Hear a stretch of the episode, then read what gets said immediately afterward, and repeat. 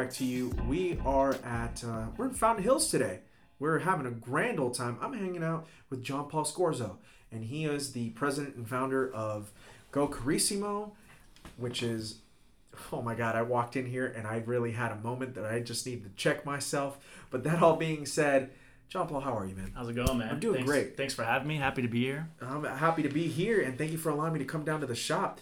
Um, I'm happy to have you down here. Thank you, man. I, it, honestly, I, I walked in, and as an Ita- Italian car enthusiast, as a lot of people I hope would be, I walked in, and the first thing I even see was like I knew I was in the right place because I saw a Testarossa just outside.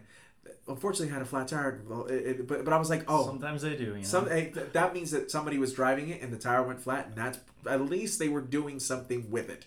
Um, and then I- which most people with Ferraris don't. which you know? is something that they do need to do, and I'm sure you're going to go we're ahead to, and we're here to change it. We're here to- Exactly. We're here to change it. And so I come on in. I was like, I knew exactly where I was, and I knew that I was in the right place. And you were kind enough to um, introduce yourself to me. And, and well, funny enough, we knew each other via Instagram. We just didn't know each other. Yeah, yeah, absolutely. Yeah, which it is was really a funny. cool. It was a funny way because I was like, we'd been messaging back and forth a few times, and Yeah. I didn't even know that you know your username's your username because it doesn't have your name in it, so I didn't know it was you know it was just like oh it's tormenting tarmac. Yeah, no, it was great, man. I, I, I pull up and uh, I went with my friend Alex, who has a the, the, the great '77 SC Targa, and uh, I get there and I didn't know what to expect. I was, originally that day I was going to go to Fort Hill Forum, and I was like, I want to go check out this espresso and engines, Sure. because like I feel like that's got me written all over it. And sure enough, I get there, and first thing I see this incredible F50, um, and then right across from, or right as I I was getting there, I believe you and I had talked about it. Was it a 275 or was it a 250 that was just pulling? It was a, it was a 250 Lusso. 250, the blue one, right? Yeah, yeah. Oh my god! Absolutely. And so at that moment, I knew, okay, I know what I'm in for, and I'm, it's a very much a treat. But before we get into the cars and coffees and stuff like that, Yeah. I want to go ahead and get to know Gian Paolo, Sure. the enthusiast, the person behind the wonderfulness that is Go Carissimo, what Go Carissimo even is. So I guess let's start right there. Like, what exactly is Go Carissimo? it's a tough one. It's where do we start? I think uh, Carissimo is like a blend of a bunch of projects and a bunch of ideas and things that are still growing, coming to life, and you know we're kind of taking it as we go. So I started Carissimo a couple of years ago, two years ago, back in June. But before that, I mean, it starts with a passion of cars that it's been since I was a little kid. And um, I think you look around my office that we're in here now, and you see toys paintings and all these little trinkets from when I was a kid. I mean, like I literally have the Hot Wheels and stuff from when I was a kid that were gifts dope, that you know I've selected my favorite ones, and you can see I've got. It's it's very nicely curated in here for sure. you know, I it love feels that. like you're. I want it to feel like you're in a man cave for cars. 100%. And like, look, you got the races. We got you know a 12 hour endurance race going on in the background. I just. I'm just, I've always liked to be immersed around the cars and in the scene. And you know, since I was a kid, my um, my dad has been a chef and he's always owned restaurants. My whole family, it's always been around like restaurants and food. And I think. Um, when it was in the 80s and 90s, so like 89 to 91, my dad uh, had a restaurant in Scottsdale on the Scottsdale Road in Camelback called La Bruschetta.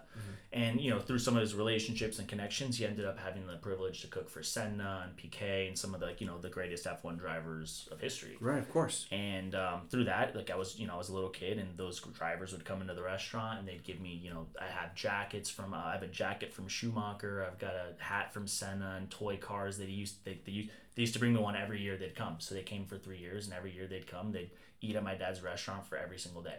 Yeah. So obviously, like growing up, and I've got. If you ever come to the restaurant, the photos are on the wall in the back, so you can kind of see all the photos of them, and um, it's it's pretty cool, like a piece of Formula One history. Because if you know Formula One, you know Senna, and you know Senna, you know he's you know one of the best. He's he's in my top the three goats. If, if for me, he's in that he's in that goat conversation of the top three yeah, yeah, ever. absolutely. And and I think everybody can go ahead and have their own because you, you know, some people will go ahead and say it's Schumi. I'm like, okay, cool. Some people will say it's Senna. Others will go ahead and say it's Fangio. I think it's I think it's Senna, Fangio, and I think there's a couple of other drivers. I mean, Right. And then you got Lewis, who's right in there too in that conversation. You got Seb and and you know you got so many great Alonso drivers. even. Yeah, it's, there's so many. Such a talent. I would I put Alonso up there. Alonso's higher. definitely in my top six. he can do it. Despite only having two Crown, world he's titles, done yeah. everything. I mean, Yeah. he's, he's a true driver. It's fun to watch him. He's actually a cool series on net on not Netflix on Amazon Prime. I think it's just called like Bean Fernando or some. Just Google Fernando Alonso, you'll find it. Okay. Or search it on there, and it's all about his life and stuff, and it's a it's a cool journey to show like how he's accomplished all his racing feats. And the guy's done everything: Dakar, everything, rally, And he doesn't miss. No, The only time, like the times that he's gone for the Indy 500, that was it was obviously the car was not up to par. No. at all. but he was there. But he was there and Yeah. he was killing it. And I'm, I would love to go ahead and see him go for it one more time. Yep.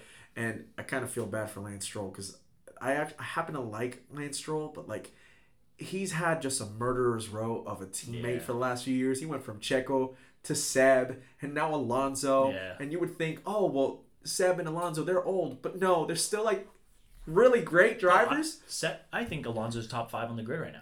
Yeah, I agree. Like, I mean, okay, that might be a little stretch, but No, no, but I don't close, think, is it close though? to it, close I, to I, I think I, I very much think he's one of the top I said top five quickly without thinking about, it, but like, I mean, he's got to be close. Yeah, he's in I there. really enjoy I would take him over several several drivers Absolutely, on the grid. I mean, absolutely. obviously Max and Lewis are above him and whatnot. Maybe you could go ahead and say Charles, but you know, I would love Oh yeah, they've got better cars too, and all that Yeah. other things. But I mean, if you saw some of the runs he did with Alpine last year, I mean, he had some. He he made Esteban Ocon's life a living Yeah. Mm-hmm. hell on a multitude of occasions, and And they had a good car. they They had a did. good car, so he was competitive. And then the year before, when uh, Esteban actually won his very first race, I'm here to tell you that I thought a, a major part of that was because Alonso's excellent defense of Lewis Hamilton. Mm-hmm. So, um, but th- we can go so many yeah, different I, places. I know here. we're about to make this a Formula One podcast. I know, which I'm. Hey, there's nothing wrong know, with that for me, Gian Paolo. I'll tell you that right now. I love the Ducati Meccanica. got that at the MotoGP race in Austin. That's so cool. Yeah, I was there visiting. Um, I think there's a couple badges, but I was there with the Aprilia team back in 21. I Yeah. believe it was Aprilia Gresini with Aleix Espargaro and uh, Maverick Vinales. But I mean, those are not the team. That's not the team I went to visit. But I went to, to the Ducati tent after because I wanted. To I feel like if you uh, go to anywhere where Ducati is, and uh, by Yeah. the way, I'm going to pronounce it Ducati Yeah. because like that's the way it should Yeah. be pronounced. And I apologize. Um, Ducati. Ducati. I'm such an American. No, no, it's okay. I mean, I'm. Hispanic, so and, I've always closely affiliated Latino people. That's true. my I heard you pronounce your kids' names, and they were all with the It's proper the. It's, pronunciation. it's my, you know? yeah. I'm not gonna go ahead and mention their kids, but Yeah, you know how it course. because you guys.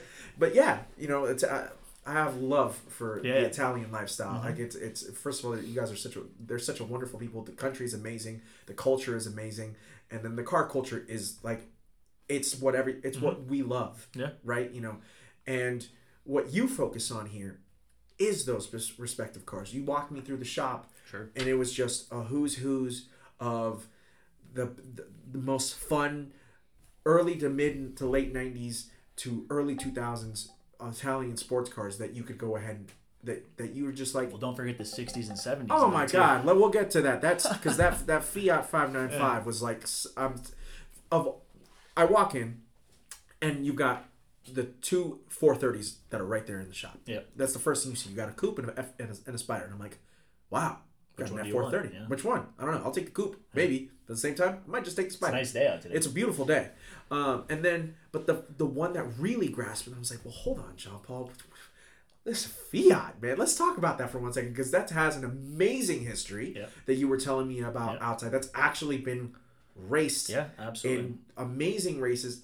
Targa Florio. Yeah, I mean, it's been all over. I mean, it's been all over many races. I can't even remember off the top of my head, just because there's a bunch of smaller rallies and you know these other races that go through Europe and Italy, especially. But yeah, I mean, it's won the Targa Florio, it's done the Mille Miglia, and it's I mean, it's won other various races in its class, and it's cool. I mean, it's an Abarth, you know, 695 that they've built up, and it's just this small little car with no more than you know 20, 20 horsepower that you can just haul up a hill and just. Yeah. It's, I mean, this this is How much does Fiat- it weigh? Oh, No idea. Eight hundred pounds. Yeah, I want to say like seven. Yeah, under eight hundred for sure. I mean, you Wet? can pick it up. Yeah, Oh my god. You could pick it up with easily. I mean, you used to do that with your friends in Italy. We'd pick it up. Yeah, you know, yeah, you'd yeah. be drinking with your friends. and They have a Fiat 500. You'd be like, all right, let's mess with him, so he doesn't know where his car is. And you pick it up and put it somewhere else. so You know. good. But they're, those are the cars that fueled Italy. I mean, that's what that fueled like the Renaissance back in the day from when they were going through an automotive, you know, uh, awakening. I mean, the Fiat 500 was the car of Italy. Mm-hmm. Back in the 60s, it was how people, I mean, they would shove, I'm sure you've seen the old commercials and the old videos of like five people, six people getting out of a little Fiat 500 that is like, you can't I mean barely sits two people, but you got a whole family that's stretching in the back. Yeah. It's how my gra- my dad grew up and how my family and it's just it's a cool car. So I've got a lot of appreciation for it. So I love those older Fiats and I love the old small Italian cars just because like there's um I I mean we grew up here or I did here in America right. A lot of my life and my background's here, but you know, you always are surrounded by these big cars and these big trucks. And don't get me wrong, I drive a Ford Raptor. I mean, Yeah, I'm yeah. literally one of those guys. But I love the I love the small attention to details. And like in Italy, in those small roads in Europe, you have those are just the perfect cars for those situations, and they're just such good driver cars. You don't need to have a big motor and a big crazy, you know, um, chassis, everything to go through these like curves and hills. Here, it's just you have a beautiful car that's seated properly. They're balanced well. The gearboxes are smooth, and it's just, you know, you're gonna have your issues every once in a while with an Italian car, but it's the most fun and driving experiences you can have is with some of those small nimble cars. Yeah. they don't need to have 800 horsepower. You know. It's it's really weird because I think obviously we've really grown accustomed to those cars. Um, well, I mean, not everybody. Which I love them too. I, I mean, I do too. I mean, who doesn't love an 812? Yeah. Um, you, you posted something really interesting on your Instagram account today. By the way, you should go ahead and check out at Go Carissimo because it is fire. Um, but you went ahead and you put up a story asking whether or not, and I, it's, forgive me, was that the the Ferrari SP Yeah, the SP3 Daytona. SP3 Daytona wheels, the bron- bronze, yeah. right? And you were like, you you were asking whether or not you, most people thought that was the best wheel design Ferrari's come up with in a hot second. I was like, they're nice, especially the color, but it's the eight that um, there's a second wheel option for the 812 super fast that you can go ahead and get. That first one is real like not great, but that second one, which I showed you, I was like, that's the one, and I don't know exactly what the name of that wheel design. Is. It's almost like an open five spoke wheel. Yeah. It's, just, it's kind of slanted and it almost looks like it's kind of angled. It's a Mm-hmm. beautiful wheel. I mean, it's it's like a throwback to those, you know, those um, monoblock wheels with the um, oh I'm bl- I'm forgetting the names right now, but the those old um, monoblock wheels that Ferrari used to make. So it's Yeah, just yeah, yeah. I mean, it's just uh, Oh, the ones like on the, like original Testarossas and stuff Yeah, like that. yeah. I- well, I, okay, excuse me, not original Testarossas, but on the yeah, like, 80s like you see them on the F on the on the F forty F40s. as well. Yeah, Yeah, and then you can see on the F fifty they turned they changed it and it's a more open wheel now with like slits and slots in there and it kind of it still Right. takes the same shape, but it's a it's a different wheel. I got you. Yeah. I'm curious to go ahead and get your thoughts on it because you work on a lot of old school Italian stuff, but then you've seen like in particular, let's use Ferrari as the example. You've seen their them move in away from like the small nimbleness and whatnot, and they kind of Yeah. went back to I shouldn't say went back, but they took their V12 Grand Touring ideology and then made it into something way super radical. And I think we probably saw that beginning with the 599, and now we see it to its extravagance with the F12 and then into the 812. Like, you know, what was you as a kid and now you as a grown up? Like, how do you how do you view the differences? Do you like it? Do you wish that they would go back or? I mean, I think there's a little difference between the older cars and the modern cars from today, especially from Ferrari. Like over the years, I mean, you've got their different transition periods and different kinds of cars that they produce. You know, you've got their mid-engine, their front-engine cars, and I think it depends on what kind of driving experience you want. I mean, Right. do you want to feel like you can go around and carve up the roads and have a little bit of power to get you through it, and also be able to kind of go around and have a car to get you around. It's comfortable. It's still you know it's still a Ferrari, but it's still comfortable to do everything you can need to do every day.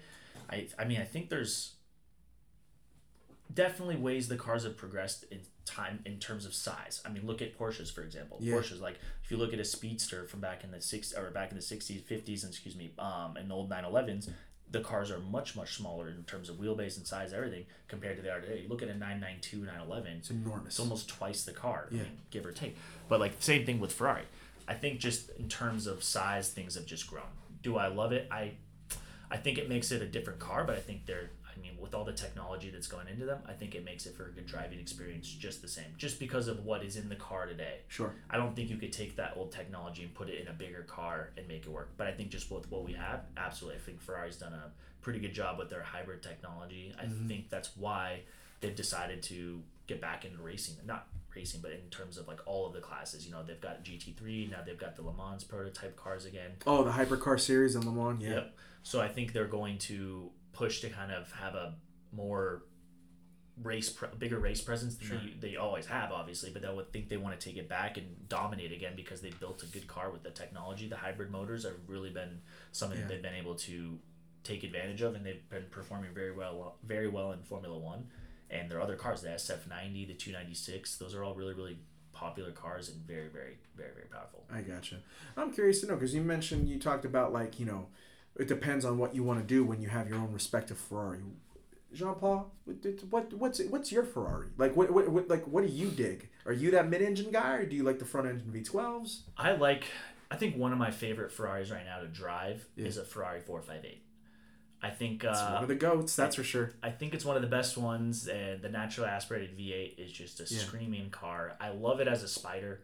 Uh, I used to be, you know, sort of against these convertibles and spiders. I don't know why. It just was a period in life where I was just I wanted coupes. I wanted to be fast, and I thought having a spider or having a convertible top would slow you down, sure. which you know for me in the street means so much. You know, but at the time that's what I was thinking. But I think that's a phase that we all go through. I actually just it's funny. I had a similar conversation to somebody that I think we all go through a phase of like we love the styling of a car, and then once we go ahead and start to figure out what driving dynamics really are, then we go ahead and say, oh, you don't want to don't get a convertible. And then you go ahead and reach a point in your life as an enthusiast where you're like, I don't really care anymore. Yeah. And particularly, you know what your limits are as a driver, and you know that we shouldn't be driving like a total dick out there. And so we, we go ahead and just kind of retroactively kind of go back in, into like a semblance of like chill, you know, where you can go ahead and appreciate motor driving mm-hmm. and you know, if you can go ahead and put the roof down,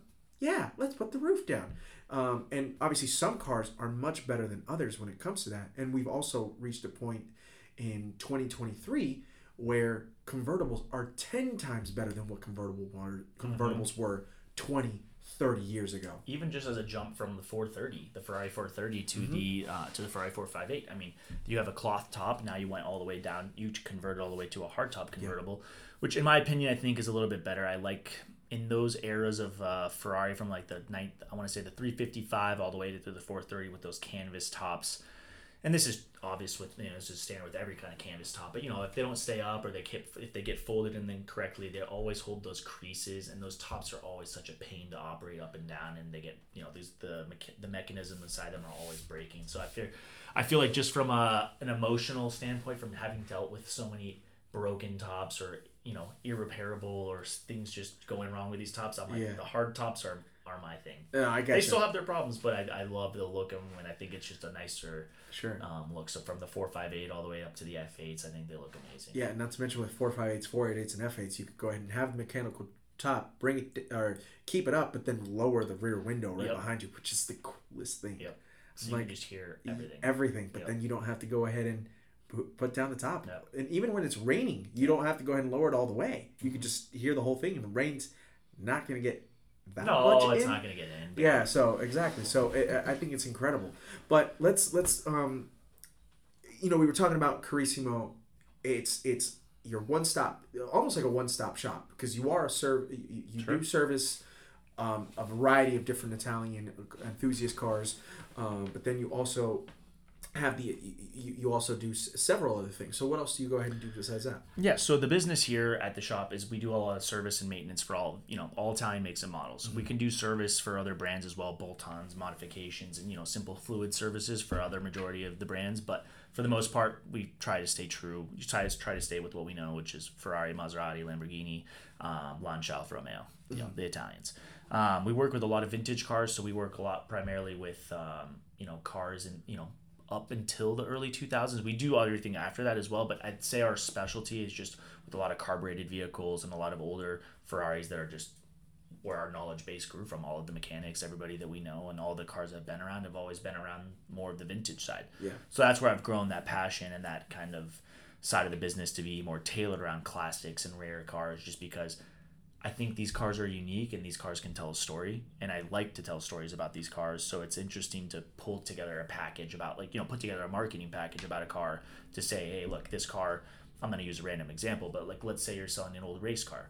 Let's say it was a, a Le Mans winning race car. Mm-hmm. That car will never be back in 1975 again winning a Le Mans race. So now you've got provenance. And that's what I think helps sell a car, having the history and the provenance behind it and it's telling a story. You're getting somebody emotionally attached and invested into a car. And that's something I like to do. I like to tell the stories about it, and I like to put these things together. It's coupled with cool photography, cool videos, like everything, you know, and then it's going out and marketing it and talking with people and going out and so it's it's a whole business that's like yeah I've described like five or six different as you know different areas of going out and marketing, building the product, you know, mm-hmm. photography, video. These aren't things that I really know how to do on my own, but I have the help from other people that you sure. know, help me do my marketing. I've got Araldo, who's one of my photographers, and he helps me put all. Yeah, together. his his reels. I've seen him man. He, Absolutely. They've been really really fire, especially from like the cars and coffees mm-hmm. that you guys have been putting mm-hmm. on and whatnot. And he's been excellent. Great work. He, thank you. He's really really good at kind of capturing the image that we want, and we're building a brand around it. And I think it's just take some time to kind of get it out there and you know sure. get good content. And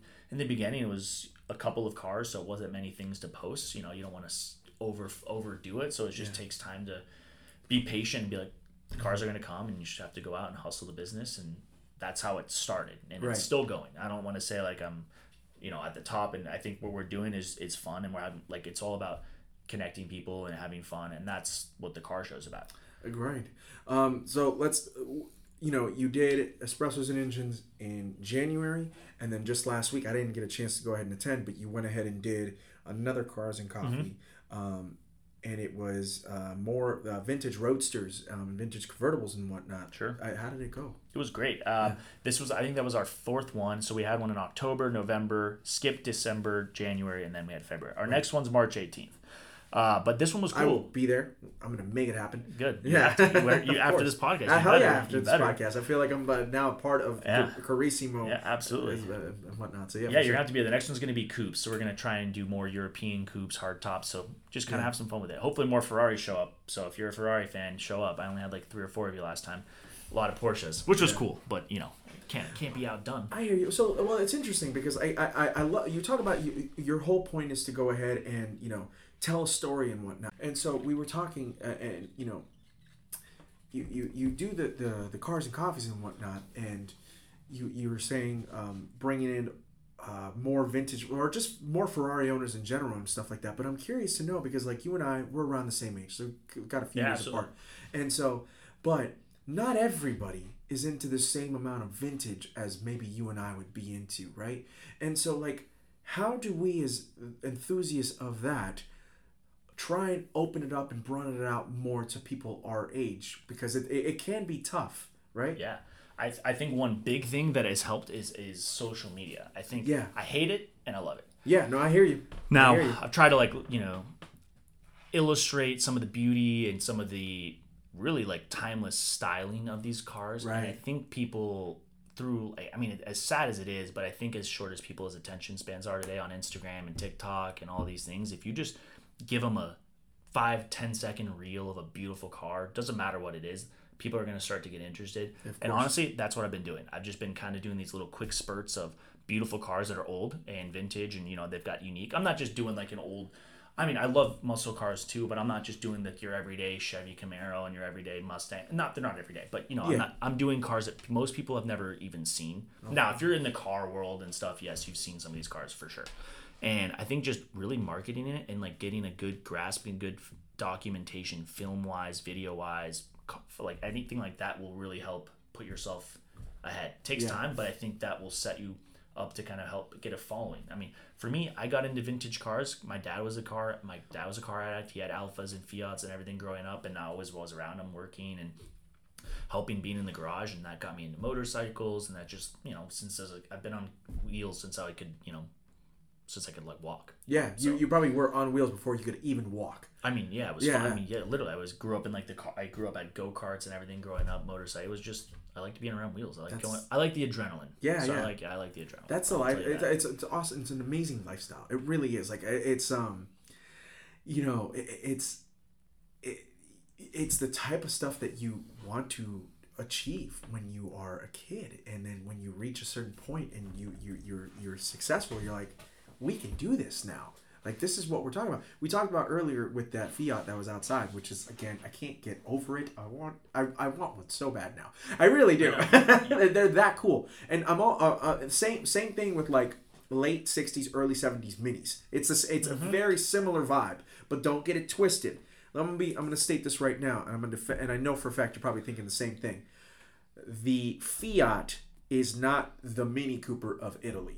It's not. They're two entirely separate things, meaning two entirely separate things for what the Mini was for the United Kingdom and what the Fiat 500 was for Italy and whatnot. And and the own ha- they both each have their own history that they're so strong that they each can go ahead and stand on their own two or on their own four wheels. Thank you very much, and be represented equally and not try to be compared to one another. Absolutely. I've Right? owned, yeah, I've owned both, and I think they both got a cool history, and I think Exactly. they both uh, owned both Amazing old, old ones, histories, by the older way. ones, newer ones. I've Yeah, had yeah. both, and I oh, I had them on. I think they're fun driving experiences. So absolutely, different cars, fun, fun, fun times. I got you. Yeah. But um, we, you know, we were talking about you. You brought up to me the Targa Florio. Yeah. And whatnot. Have you ever gotten a chance to do it? No, no, I have not. But Okay. I, know, I know the organizers pretty well, and it's one. Of, it's on my list to get out there. So I'm, I'm hoping to be out there this summer. Not for Really? the not for the Targa But at least experience. yeah? I'll I'll probably be out there just to. Um, I don't know if I'll be driving this year, but I'll be out there just for a couple of events, and I'll be there from May to September or May to end of August. Wow. Being coming back for Amelia Island. Uh, excuse me. Wow, uh, not Amelia Island. That's this weekend. I'll be back for Pebble Beach. Oh, okay, cool. But like you know, I've seen like a lot of people do like YouTube content on, and I actually even talked about it on the podcast. Um, like people do content on the Targa Florio. They've done content on the Mille Miglia. Yeah. Um, and you know, it, it, it stinks because you and I were born into a different generation where they no longer hold those exact events. Like they hold the rallies, but the rally isn't the same thing as the actual race in and of Uh-huh. itself. And Uh-huh. like, it sucks, man. I know. Like I feel like we were kind of like cheated out of that and whatnot. All the regulations. That's what happens when you got to be safe now. All gotta be safe and whatnot. But I like, know. I'm all for it, but it's all like you know, let's let's have some fun. Let's Yeah. let's block off the roads like we did back in the day. listen, if you're if they're gonna allow Pikes Peak to run over in Colorado, Yeah. where go like there's that- no that's re- America. That's America. That's America. Yeah, That's- like, I'm sure- Italy, you'd think would be a little more free. You know, a little bit more not free, but a little more like relaxed. Like, oh yeah, we'll let it go, have an espresso, sit down, relax. You know. exactly like if I'm not mistaken, even Lamborghini when you go on their um like I've seen journalists go out on their test drives and whatnot, and they'll go out to the track and they don't make you Lamborghini does not make you wear a helmet, Mm-mm. and I'm like, what? Yeah. And you're like doing one eight mobbing on the track, 180 in an SVJ Aventador, and I'm like, that that driver's not wearing a helmet. Like, does anybody else think that there's anything wrong with that besides Yeah, me? The guy's just taking a quick test lap. You know. It's, like- it, I mean, it's incredible. But like, I also love that, you know, Lamborghini and Ferrari have always had this specialness that no one outside of Italy can be able to achieve or even comprehend. Mhm. What do you think? What do you think that is about them? In particular, Ferrari. Ferrari's a little bit more restrained with what they've done, but Lamborghini is also just. They're, I mean, they're both amazing brands and Mhm. amazing with ama- amazing marketing backgrounds, but like, there's just a certain spirit to both of them. Yeah, I think the biggest difference uh, between Merce- uh, between Lamborghini and Ferrari is just that they're number one. They're both unbelievable brands. They're both different and they're both unique, and they both kind of started, you know, in a similar time. Ferrari had its early, early history back when you know Enzo was with Alfa Romeo, building, you know, racing and building race cars, and then he kind of transitioned to building his cars and his first race team.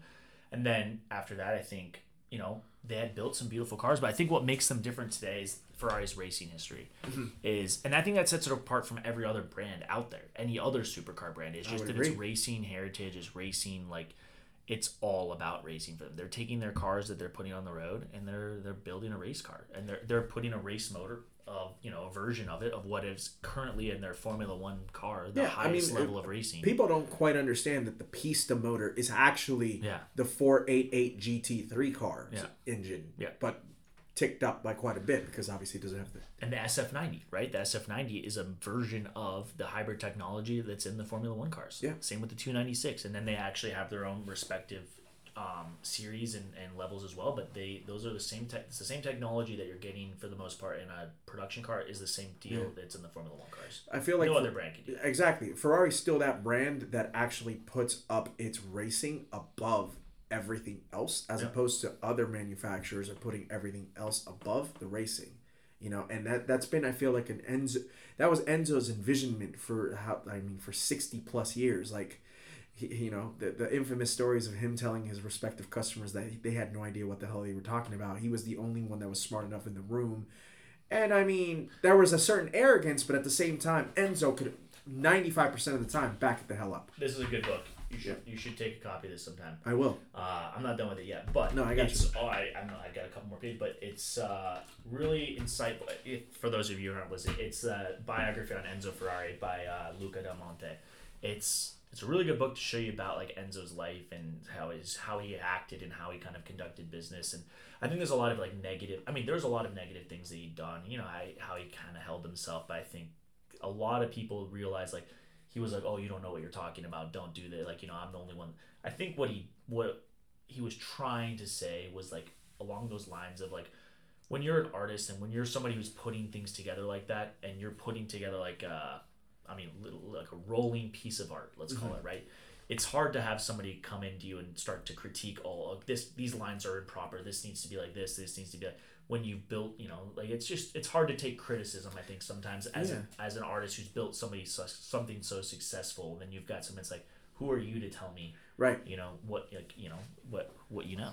Well, I think I think you're absolutely right, and and honestly, I think I think even as an enthusiast, sometimes we need to go ahead and hold ourselves accountable in that regard too, because I can go ahead and critique what Ferrari, what Lamborghini, what Chevrolet, Ford, Aston Martin, whoever, whatever automotive automotive manufacturer I want to talk about.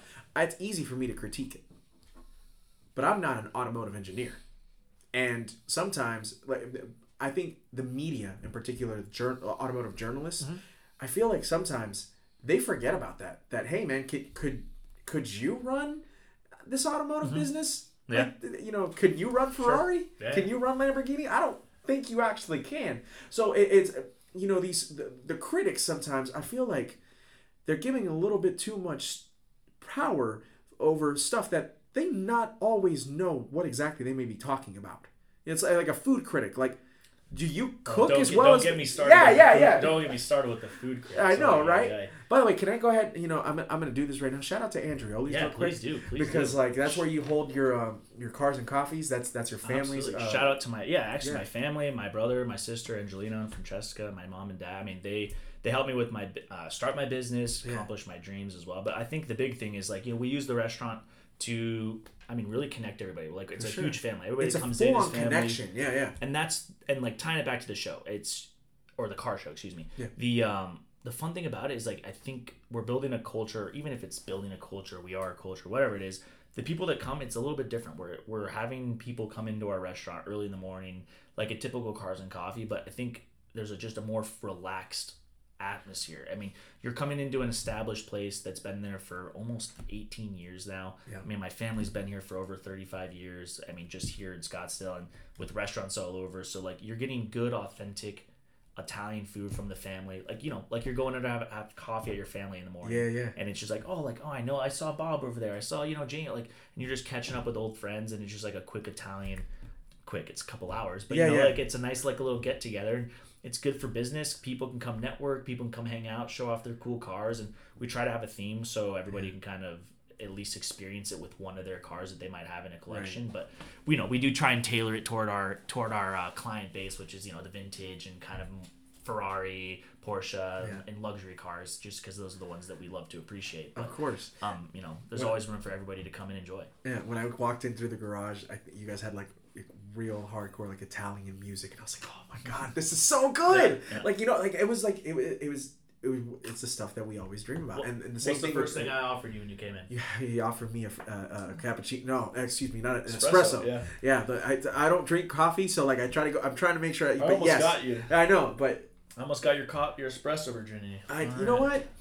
I think if I'm here, I mean, if it's is it gonna keep me up? Like how? how, how It'll keep you up. It'll keep you Uh, up. uh, We'll do one at the next. We'll do one at the espressos and engines. It'll be early, so you'll be able to last all day. okay, This will keep you up. let's do it Yeah. next time. Yeah, Yeah. Ah, yeah. you know what? No, screw it. I might just go ahead and do it tonight.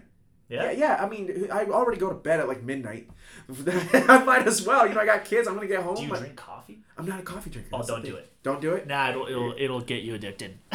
Espressos are addicted. Okay, I got you. Well, no, but I will try one. I will try one at the Come to next the one. restaurant. Then we have the legit machine. Yeah, yeah. And then it, that, that's the best time. to try Hundred it. percent. Actually, Here we have a machine too. So I know it was a dope, dope machine. It's like right here next to your office and whatnot.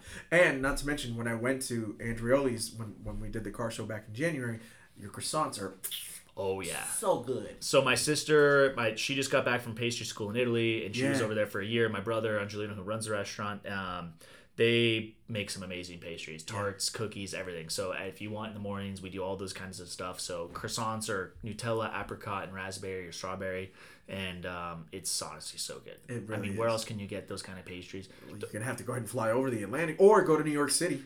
Yeah, Yeah. not even. Not, even, that. Like it's it's just not the same thing. It's not the same vibe. Might as well go ahead and fly across the Atlantic. Might as well get go your ticket. ahead, go to Sicily. You know, 24 hours later, you're there, and then you get your croissant. Or No. come to Espressos and Engines. Yeah, See you there. March 18th. yeah, boom. I love it. But there's so much I would. I, I'm. You have um, a car right now that's uh, you- you're getting ready to sell it. If I'm not mistaken, it's Yep. up for sale It's right up now. for sale right now. What year is it? It's a 2000 Okay. Ferrari 360 Modena. Oh, it's a Modena. That's Yeah, right. it's It's, a not. A, it's, It's a coupe. it's coupe, Yep. and it is an F1 Trans. F1 Trans. Yeah. Um, it's been a fun car. We bought it as a project car to fix up. We knew they knew the client. He had neglected a little bit of service, and we wanted to. Honestly, it was a good car for me to really dig in and Yeah. really have some fun on my own. I hadn't uh, hadn't really had the chance to pull apart one of my own cars. I've always been working on cars. Was that your chance. first personal Ferrari? That was my first personal Ferrari. That's Yeah, so yeah, cool, absolutely. man. I know. It's like short lived. I didn't really get to enjoy it as much as I wanted to before I sold it, or as it before I listed it. So I couldn't Right. really drive it anymore. it is on Bring a Trailer right now. Currently live on Bring a Trailer. Okay, so, cool. So by the time this is live, you might It, check probably results. Yeah, hopefully Or see what else. I'm listing by then. Yeah, that would be great. So actually, speaking of which, and I saw this on your Instagram page on your, I think on your personal one, which people should go ahead and check out too. I think. Absolutely, I am Scorzo is the uh, is the tag. Um, and you had the uh, red, what year? The Diablo. Yes, Yeah. the 1999 Diablo. Oh my god. Okay, let's talk about that car a little Yeah. bit, man, because that's like that is I feel like one of the cars that did it for me. Mm-hmm. You know, I'm I'm a big Murci guy, but then I love the Diablo too. Um, in particular, you know, you got your 99, you, you know, like the Diablo VTs, Mm-hmm. Diablo GTs. Um, I think the 99, which one is that? That was a VT. That was a VT, right? Mm-hmm. And it is just so stunning. It was uh, beautiful red, Mm-hmm. and you just sold it from your for, from the From the inventory. Carissimo Yeah, yeah. inventory, right? Yeah, sold it to some of my buddies over at Curated in Miami. Ah, yeah, Um, John Tamarian's the man. Yeah, good couple of guys over Yeah. there, and um, yeah, great business. And you know, we just uh, I met them a couple months ago at a show in Miami, and we just you know we struck up a conversation. And next thing you know, it was a perfect fit for them. And Yeah. yeah, I like doing business with them, and they're a good good group of guys. They are they're very they're very smart people. Love to get my chance to travel to Miami whenever I get. The I know, right? Like So- Tamarian, maybe he could go ahead and fly us out. We could go ahead and do something over there, do a Something like podcast that. with Tamarian uh-huh. and the curated peeps. Mhm. But um, I'm curious to know. To, to- I, want to get your thoughts on Diablos, man, because they seem to be of the let's put um, of the five big V12 Lambos. You know, everybody knows them: Aventador, Murcielago, Diablo, Countach, Miura. Mm-hmm. We're not including the other We got a good start there. yeah. Why is it that Diablo is still taking so much time to go ahead and get as appreciated as the other four? I just think the timing. I think you've named a couple of ones that are also in different time zones, but I think Sure. it's just I think it kind of has to do with a, a few variables, right? You're mm-hmm. looking at even with other Ferraris, even with other brands, it's just the timing. That's a mid '90s, early 2000s car, right? So I think what happened is like it's still in that period of time where it's still freshly new, but it's not old enough to be considered like not. It's not even about the considerations of if it's a classic car, or if it's this. I just think in terms of the people who can afford to buy them, the people can who know about them. When did these cars? When these cars were released? So it's just a the different different demographic of people who know them, appreciate them, know Mm-hmm. what they're worth, know what they could be worth. And I think what you're noticing right now is the people are finally starting to realize what these cars are worth. Yes. And I think honestly, Curate has done a great job of showing people what Merc- uh, not Murcielagos, but just what Lamborghinis are. I Yeah, yeah. I mean, I think there's a good way of showing them, and they've done. I mean, they've kind of specialized around that brand, and I think there's a need for some people to specialize, and they obviously sell everything, but I think they uh, they've done a good job about like introducing the brand and kind of creating a demand around it. I agree. and now I think you can see these prices are starting to fetch a lot They- more. they I mean, even in the last year, two years, you can see some a lot more Diablos coming for sale, so people are starting to realize they can get a little bit of money for them, so they're starting to come out of the woodwork a little bit Yeah. and you you know it's kind of fun to see these cars and you you know you pick you have a, I have a little spreadsheet that I have I'm like all right this car is what my projections are these are my projections and I start to just see how I do and yeah those are one of those cars I think is going to keep going up I think Diablos are absolutely amazing. I'm a big Sound Merc- great. They sound tits, man. They're, they're Mm-hmm. honestly they're incredible. Um, and I just found- found it so interesting because well, and, and maybe, and I think I'm gonna answer my own question on this one, and maybe, and I'll let you chime in too. And I think maybe perhaps the reason why we saw Murcis, in particular the LP640s, pop off so much easier and so much faster was because there were so fewer manuals, in particular the LP640, as opposed to every Diablo was a five speed. Yep. And so, I mean, obviously, you got a little bit more rare there, making oh, it's only few. Look at Fry. Fry makes. Uh, I mean, they stopped making those manual examples, but then you have the 599 six speeds. I think they only made three, 35 of them. very, very, very 35, 36. Yeah. Right. So then you just create a, a regular GTB F1 transmission is maybe 120 grand, 130 grand at this point in time.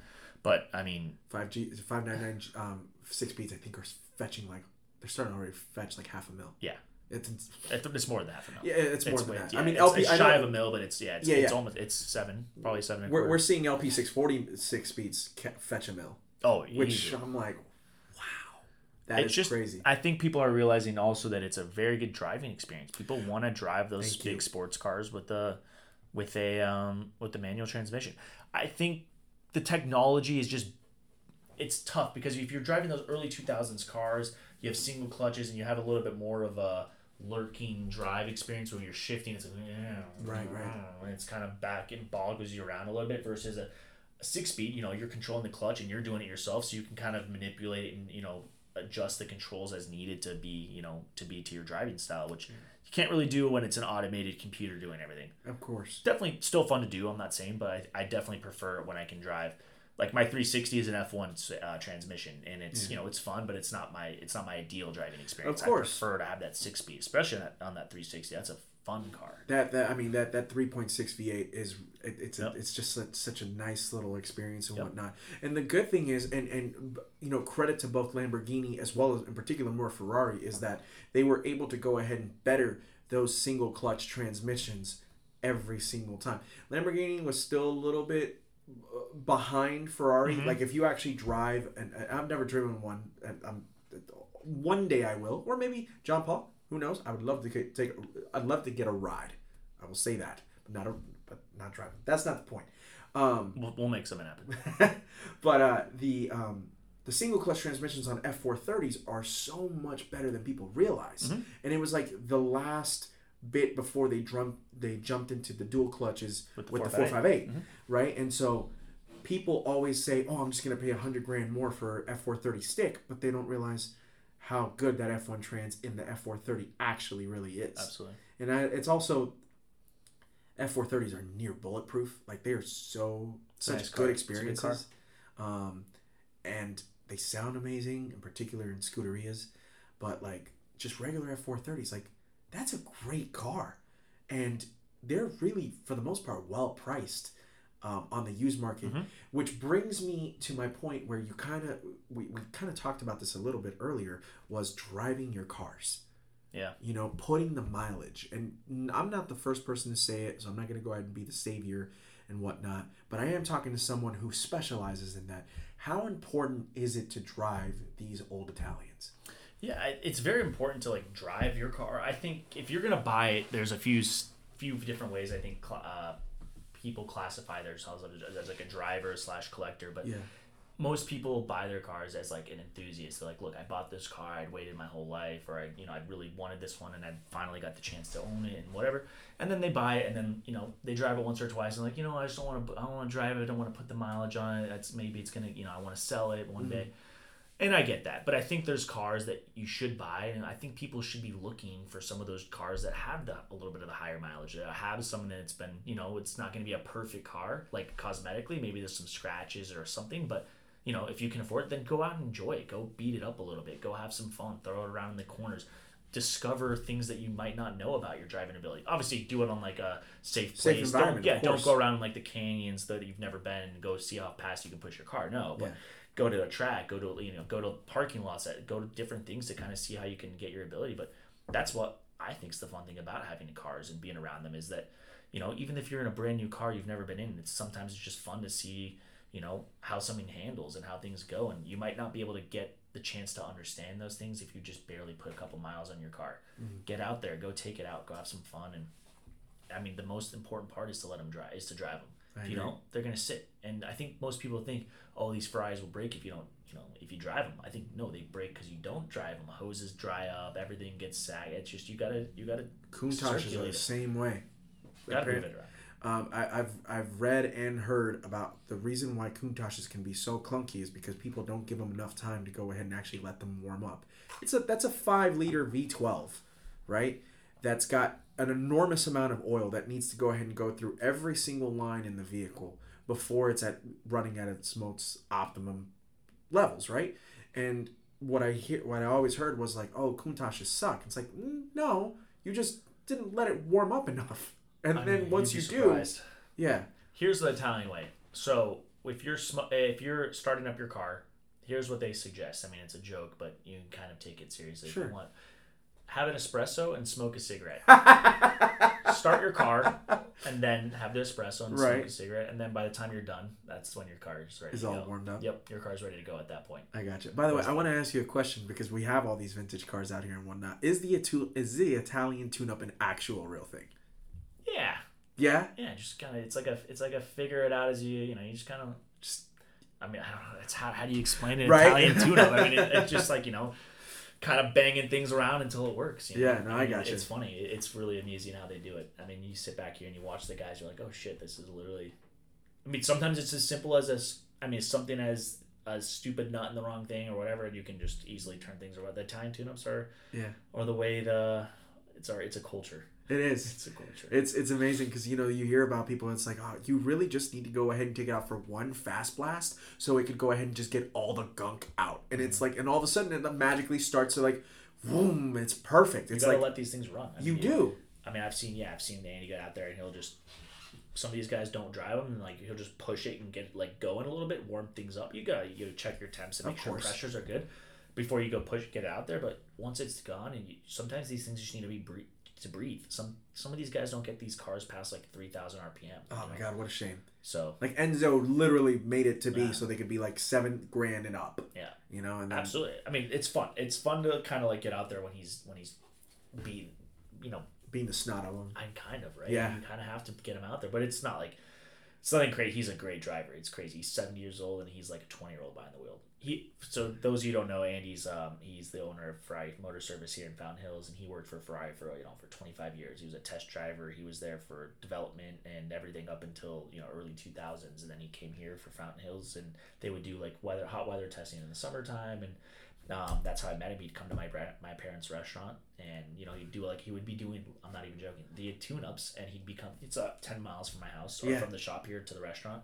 So it's about you know you want to do about typically ten to twenty five miles after like a full major service, just to kind of circulate everything. Of course. So we'd do it. He'd come get some bread and olives at the restaurant, and then he would. uh I was at the time. I was like 15. My parents were like, look, you're six, 15, 16. You need to get a job soon. He walks in the door that day from the restaurant. I'm there, and I'm like, can I work for you? so I started to learn how to change tires, oil, and stuff like that as a kid. And then, um, yeah, he taught me how to drive, and that's how kind of how I know Andy. And Yeah. we've been here since And now 15 years later, you guys Yeah. are working together. yeah, now we're uh, here. with, yeah, with he's helping me do all the service with the so- everything, and we, um, yeah, we're still all good friends. We go out and have some fun. That's so great, Yeah. man. So as we start to go ahead and end up the podcast here in a little bit here, Gian Paolo, I'm curious to know, you know, you're so fully invested in everything that you're doing here, but I'm curious to know what you're like. What does car culture mean to you? Sure. I th- what I think happened recently is like a couple of different brands have come in. I think they've tried to turn around like what car culture is for a lot of people. I think social media has come around and like turned what people can perceive it because now you can see it. Mm-hmm. Before, when we grew up, there was no way to really see what car culture was. It was just like you heard about it through a friend of your dad's or whatever who was old enough to go to, like you know, who had a car. You're like, oh, there's the car show at Pavilions on on Saturday. Or pick up your local Motor Trend car and drive a road and track. Exactly. Yeah, but like, you know, that's how I grew up. And then, I mean, I'm I sound like an old guy, but like I'm saying, that's how I started, right? It's how I got into it. And then I would go to pavilions on Saturday and, and check out all the cool cars. And at nighttime, they'd turn it into like, you know, the, the Japanese and imports and stuff like that. So, what I think for me, car culture is and what we're trying to do is we're trying to just, we want to invite people. We want people to come and be a part of it. Because I think, especially around the cars that I'm working with and I'm surrounding myself with, there's typically like you know negative connotation with uh, a little bit of arrogance and stuff like that but i think the people we're working with and you know i don't think we work with people that are are arrogant or whatnot but i think since we don't it's a cool opportunity to bring people together and you've got amazing people clients friends family and they all have some of the most exotic and rare cars in the world and if we can bring people together and if I can bring you know a 12 year old kid that you know he's always dreamt of seeing these cars and he's coming in with his you know his group of friends after like a you know a birthday party from uh, somebody nearby on a car show day and they come see like happens all the time. You've got kids that come through and these people are letting them sit in their cars and they're giving them a chance to like you know Yeah. really like that could be the moment where that kid becomes like a car guy. Of course. you know like wow that guy like maybe the kid doesn't care about that it's a five million dollar car right? But the kid looks inside and he's like he sees a huge red car with the doors that open up like something he's never seen before. And like i mean that's kind of how i got into it right? It's just like getting the chance to like be able to sit in a car or look at a car and be it up close. And whether you're a kid an adult anything i think just getting an opportunity and having friendly people around is just what it's about plus we have great food and espressos Of course. So- That's, I mean, you can't beat that. No, but you're at- you're so right because you, you talked about how like you know you're trying to go ahead and get get away from that whole arrogant aspect and mentality. I mean, I I, I went to your event on in January and I see this um, mid '60s E type right at the end, right Sure. past the the Fiats. And I go up to it and I'm talking to the gentleman that actually belonged to his wife, which I was like, wow, shout out to your wife. That's awesome. But like, you know, there was no arrogance there. There was, there, it was more like, wow, this young man is appreciating this old car. It's like, yeah, of course I am. Like, it's it's, it's a stunt. It's an E type. Yep. You can't not love an E type, right? But like, there was this whole like appreciation of my appreciation towards it, and I sometimes can feel like that can get lost. And I think that people like you are able to bring that right back in and be like, "Uh, you know what? Hold on. I want to suck you in so you know how great this is. And I want to be able to go ahead and share this with as many people as possible. With as many, you know, 25 to 30 year olds who, you know, maybe have the money and they're choosing to go ahead and buy something like new. But it's like, well, hold on. Have you ever checked out like the stuff from like 30 years ago? Because it's kind of flipping awesome, you know? it's the best part about it. It's Yeah. it's it's education, and that's what I do with like my page. I think in the beginning I was wondering what I should do. I was like, do I do Carissimo as like a a lifestyle page, or do I just do cars for sale and like that's it? So when I first started doing the cars for sale, I mean, I only had like four cars in my inventory for like the first six months. I mean, I was like, not embarrassed, but I was like, I don't want to put, the, I, I don't want to have an Instagram and be like, hey, I'm Carissimo, trust me with your business. I only have four cars. I was like, I don't know how to do this. So what I wanted to do was like pepper in lifestyle, history, and things like that to a show people I can, you know, I know what I'm doing. Yeah, like, yeah. I have an actual passion for like what This what I- actually is your lifestyle. Yes, I'm Yeah. not just paying somebody to do my blog post. Like I am the one writing. I write every single blog post. I write every single thing that's going on my website. I mean, I, it's all me. I mean, I have other people I work with, but for content, I work with Geraldo and a lot of photographers. But for like the stuff about these cars, like I like to write them because I like to put together the the details and everything about it because it's something that like it's it's edu- it educates me and almost re-educates me as I'm typing in and figuring out. And sometimes I need to go research things again as I'm Yeah. going. And for me, it's fun, and I'll do that at two in the morning mm-hmm. because it's for me. It's like I'm I'm fortunate to do what I like, and it's fun growing a business, and I feel like it's it's exciting to go out and meet people. And I mean, yes, I'm a I'm a broker, so I have the opportunities to kind of go around, and you know, I don't need to be in Arizona. I can kind of jump around, and I get to meet some amazing people, have awesome conversations. As long as I can keep doing that and uh, share my stories and visions along the way, and I think Yeah. it'll be a cool, cool life to come and a cool lifestyle. I mean, I'm just figuring it out. I mean, I'm you know I'm 28. I'm having um, having fun doing things I like, working around the best cars in the world. Of course. Now, um, what else do we have in the inventory that people might be interested in if they want to go ahead and check it out? If they're within, the, if they're in the market for Yeah, something awesome. absolutely. We've got a couple of star starlet cars right now. We've got a 2011 Ferrari 599 GTO. I saw that and I was like, he's got a GTO in stock. I was like, my man. Yes, Very we have nice. Argento Nurburgring over red interior. It's unbelievable. Yeah, Um, then we've also got a um, Porsche 993 Turbo S, excellent um, piece. polar silver over um, red can can interior. That was a cool car. by the way, then there you go. It's not just Italians. By It's the way, not. you got, I you threw got a Porsche. I threw a Porsche. That's awesome. I know, and a nice. The last Yeah. 98, last air cooled one. Yeah, Um, so that's a beautiful car, low low mileage as well. And then you know we've got some other beautiful cars. I mean, Mm-hmm. I'm always sourcing cars as well, and some of these cars that I look for are always not always listed on my inventory. A lot of the cars I actually work with are actually private. They're not ever on. They never make it to the website. They never make it to the um, Instagram just for privacy. Just course, because some of them are um, you know a little bit higher in value, and the clients prefer to be a little bit more private, which Right. you know I I accept. I mean, I'm lucky to be able to work with them and broker them. So you know if I can get some photos, I have them for my personals. You know for my collection, but. Uh, one one one day I'll have my own overarching dealership where I can have you know my cards on On display. on display where I can you know cl- you know I'll be buying them to sell them instead of consigning them or brokering them. I got you. That's the goal. I mean, I look, I'm having fun. I'm figuring out, hustling it. So it's like one step at a time. Yeah, I'll, man. I'll get there when I get there. The the, the hustle that's so good, man. That you're just hustling out there and just saying, "This is what I do." You know, it, it, it takes balls to go ahead and pull something off like this. It does, but but uh, it but it also takes brains and it takes a lot of heart. It talks a lot. It takes a ton of passion. And, and, and, and, it, and it's beautiful because you're seeing this one passionate dude like yourself working with some of the most passionate automotive brands on the planet you know and like that's that's that's one heck of a mix that shouldn't be taken for granted Never. I never do. I never take it for granted. Yeah. I love what I do.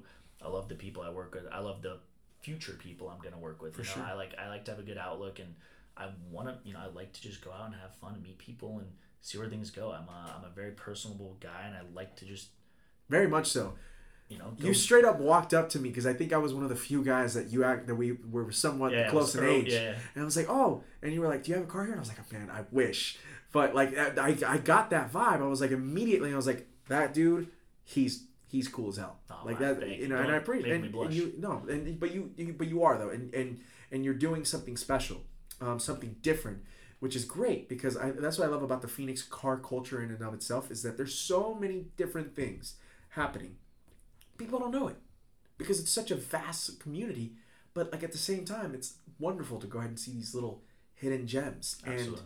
you know again like as we stated earlier you know taking what it, you know vintage things that are vintage are, are taking this thing are, are becoming this thing where like it's cool to be vintage. Mhm.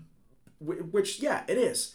But it's more than just that. It's also investing in that lifestyle and actually living it. And then that way you know for those who want to be want to pose it it's like well okay fine we'll help you.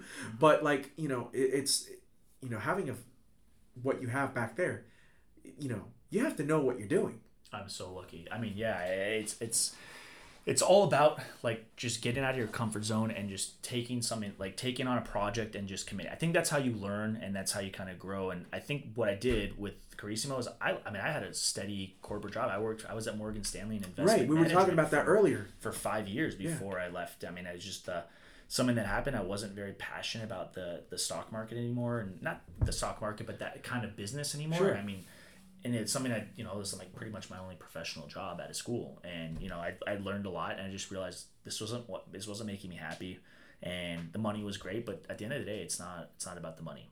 I mean, I made less last year than I made, but I think in my other things. But I think what happened was I was finally able to be happy and I woke up excited. I woke up energized and I think the momentum is carrying forward and I think people are more excited to see what's coming from Carissimo just because we've got a lot of things, we've got a lot of projects and we've got a lot of you know, a lot of good energy coming out and cool cars and a lot of cool stories to tell. exactly Definitely a lot. I'm curious to know where you see Carissimo in the next five to ten years. You're talking about you want to go ahead and have your own dealership, like actual physical dealership, with all, all- uh, uh, not just the inventory, but like your personal cars that can be on display. But um, is that something you go ahead and see out of yourself in the next five to ten years? Is that what you would like?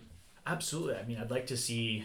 I'd like to keep learning about what the business is doing. I think over the last year, I've learned a lot, and things have kind of changed, and my directions have changed. So I think you know, at this point, at this point in time, yeah, I think it'd be cool to have a, a, a physical building in the future that's a nice, you know, um, reflection of my designs and inspirations of you know what I think could be a cool building and space for whatever I'm trying to accomplish. But I think what I want would be something where people can either be um, can come to service their I don't know. I think it's something more around like very very unique cars for service, and then more of like a kind of like a boutique um, Yeah. brokerage, where it's more of like very very small pieces on on display. But you know Yeah. we have the best of the best. I got you. We might we might have ten cars, but those ten cars might be worth you know 150 million. Exactly. So Like the the guy that comes into your office, he's like, "Yo, Gian Paolo, I need help finding a 512M. Can you help me?" Sure, Like, sure. Or yeah. a 250 California GT, something like that. You know. Those are the cars I, I aspire to sell. I'm, you know, I'm sourcing some and working with some people all the time, so it's it's cool. You get to see some cool cars that, and cool collections and cool garages that you never knew existed. Unreal. Absolutely, the- you can't always take pictures, but here- you got you got yeah. the mental you got the mental photo gallery. Oh Yeah, my yeah. gosh, yeah, we got some cool garages in Arizona too. Yeah, I know. Um, I, I guess w- there was a couple questions that I wanted to ask you, and I'm curious to know what is your like what is the car that Gian Paolo is looking forward to being able to ho- perhaps own the next 10 to 15 years that's just like that's the car Yeah, it's uh, Ferrari 250 short wheelbase. nice Yeah, that or a no, it's that. It's Okay. that or a 275. okay Yeah, GTB4. would you would you go with like do, do you have to get the real one or because there's a um out in the United Kingdom there DK Oh, yeah. engineering it's GTO. engineering. GTO engineering oh, that We, we that- work with them a lot. there's Here. that thing we is so of, cool We buy a lot of parts from them. yeah They're great. Yeah. I would love one of those. Sure, the short wheelbases that they reimagined. That's basically an old car, but now it's brand new, yeah designed to the same specs. Yeah, those are about a million, million three. I mean better than what a 250 What? GTO is going for No, no, the, two, the 250 those short wheel is excuse me. 250 short wheelbase probably anywhere from like 14 to 18 million. yeah Yeah, so bit of a I'd say you'd say if you could buy, buy a few of them. No, definitely. I mean, if I were in the market, depends. If I, Right. you know, if I if I have the luxury to afford one one day, sure then I would definitely consider owning a real one. But if not, of course, why not? I, Yeah. what My whole, I think Carissimo's one of the slogans is, you know, life is short, drive your cars. So, Yeah, yeah, that's go like, out that- there that's one of your taglines on the Instagram page. So yeah. like, why not drive one of the better driving cars of all time that they've rebuilt and it's better? Yeah. Not better, but it's you know it's modern. It's Of not going to fall apart. It's the same technology, same everything. It's just built today.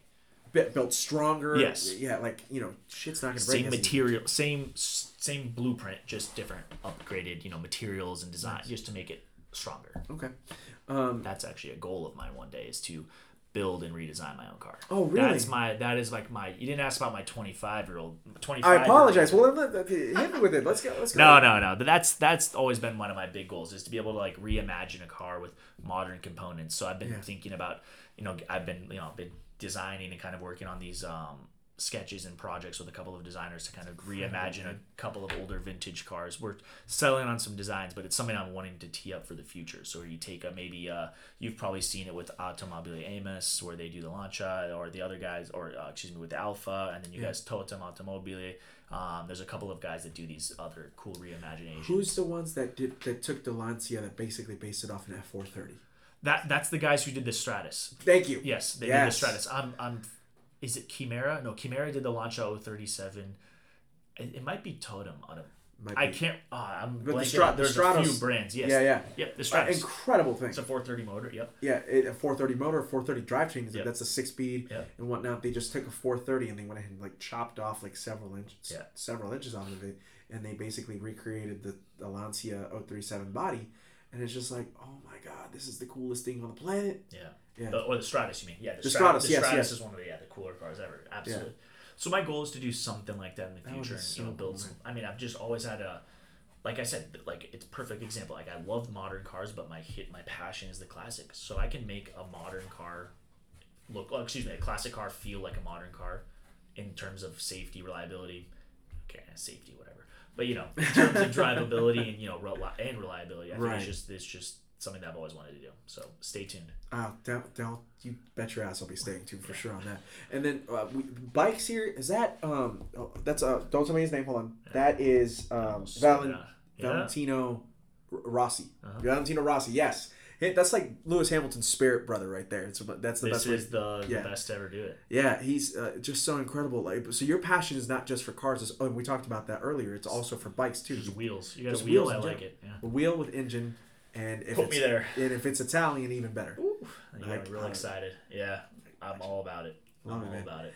What, is there anything else? By, by the way, is there any advice that you would like to go ahead and give to anybody who is thinking about like either hop, jumping into the vintage car scene or you know wanting to perhaps do their own type of brokerage business elsewhere, not in Scottsdale? do it in Scottsdale. I mean, I think the big, what I would recommend is anybody. It depends what you're doing. I mean, if you want to learn about the cars and learn about the history and, and um, lifestyle about it, I would say follow pages like ours. Follow page like I mean, follow Go Carissimo, and then from there, I think a good trick that helped me even when I was learning to get into it and like finding the right pages because I think over time you start to curate a like a a following of things you like.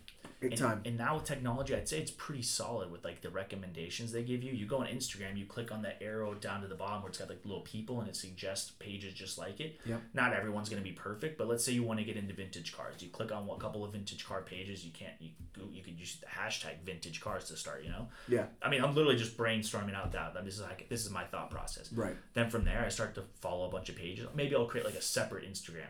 That way, it's only cars. That way, I start to look at. it, I'm like, oh, those are cool. And like, since I love the things, that just starts to fill my page up. And then I start to filter. I'm like, you know what? I've seen so many of those things. Like that page is not really relevant anymore for what I'm looking for. Now Sure. I've elevated my taste to this. Boom. I now- used to be that way. Um, because I mean, no disrespect to a Mustang Cobra, but like I love a Mustang Cobra. Yeah. But I used to be like all about the SVT Cobras, and then my taste started to go ahead and get a little bit more back into what I'm loving now and stuff like that. And like, do I appreciate a Mustang Cobra? Very much so. Do I need to go ahead and see it every single day? Not on my page, no. would you believe I used to like stanced cars? Really, I just you know what though, like I, I I'm down with Stance, Stance Nation was my like first Instagram page I followed all the for, time. for- uh, having met you and know you now, that is an incredible surprise. But like, I I love a that. stanced Abarth. Really, I'm not even that jealous. is I the do. coolest, dude. I love that. It that. was so stupid. so oh, I can't believe I did that. Yeah, I did it here too. That's when dope. I was like six, I was like 18. I bought an Abarth and dropped it in bags and stanced it. I had like 300 horsepower. It was crazy too. Wow, that's fast. 280 or something. Like That's fast for that car uh, and stance. yeah, it was on bags. It was Yeah. weird. It was Uh, fun. It is crazy. Like Habarths, by College, the way. college, Gian Paolo. Was- Yeah. what did I do? You know. But, but for those of you who are interested in autocross, I feel like the Abarth is a perfect autocross car.